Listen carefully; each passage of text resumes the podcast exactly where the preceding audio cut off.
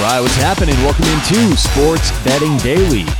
How we doing on a Monday? Today is the 24th, October 24th, 2022. What is happening out there? How'd you do this weekend? How were your picks? How were your games? Like we do every Monday, going to go over the record for the last weekend, recap our picks, talk about some takeaways, and stay tuned for next week, because here's what we're going to start doing. The very first week, or the very first show that we do of the every month where we recap the picks, so pretty much the first Monday of each month, we're going to start recapping our total records. So career record, the year, last couple months, just kind of give an idea, snapshot as to how the show is doing in general with all of our public picks. So we'll do that the first Monday of every month. But on today's show, just kind of a normal looking back at this weekend and recapping the couple of bets that we had over Saturday and Sunday. So let's start off. Saturday, we went 2-1. Sunday, we went 1-2 for a total of 3-3. Over the weekend.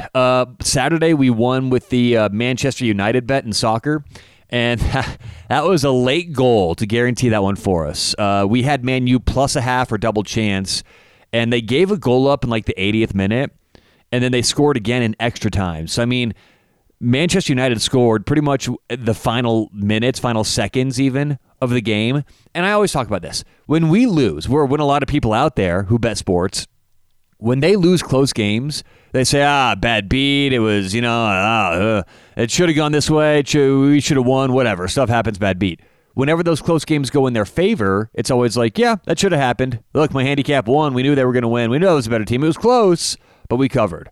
And that's a bad approach, in my opinion, right? You want to be honest with yourself and honest with your handicapping, because if you're not going to improve your handicapping if you're looking at these games incorrectly the way they played out. So if you have a close loss or a close win, it's going to go 50-50. You're going to win half the time, lose half the time. Don't bitch and moan every loss you have, and don't celebrate as if you're a genius every win you have. It's going to even out. And this is a great example, right? This Man United game, we scored late. It's like, you know what? I'll take it. I'm not going to say, hey, we had the right side, ended up catching. It's like, I'll take that. We're going to have as many of those close wins as we do close losses. So Man U was a winner. Also gave out Oregon -6 against UCLA. That won as well.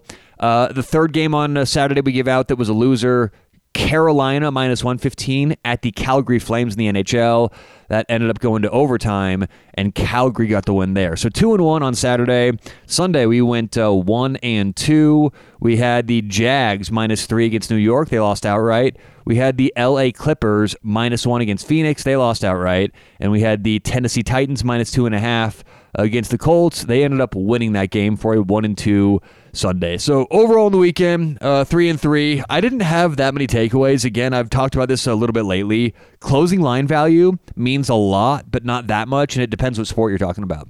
CLV, closing line value, pretty much just means how much value do you have, or not value, non-value, against the closing line. If you bet a team -3 and they close -1, that's negative closing line value, right?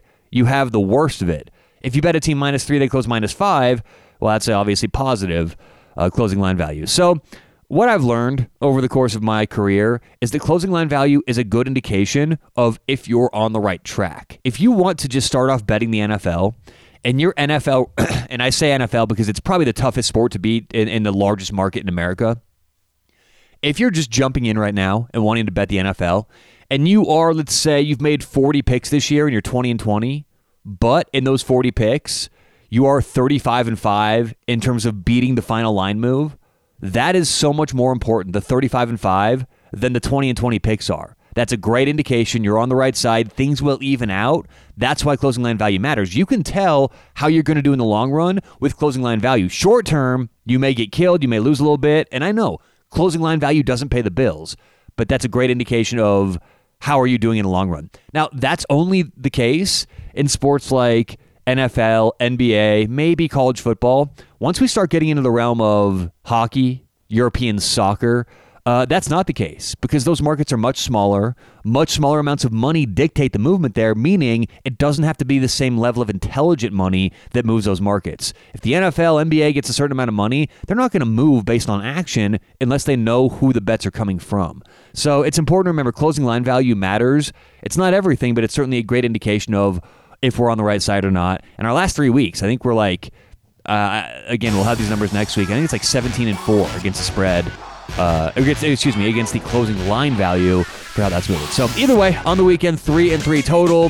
Hopefully you had a nice weekend out there. Cash some winners, and we will talk to everyone tomorrow right here on Sports Betting Daily.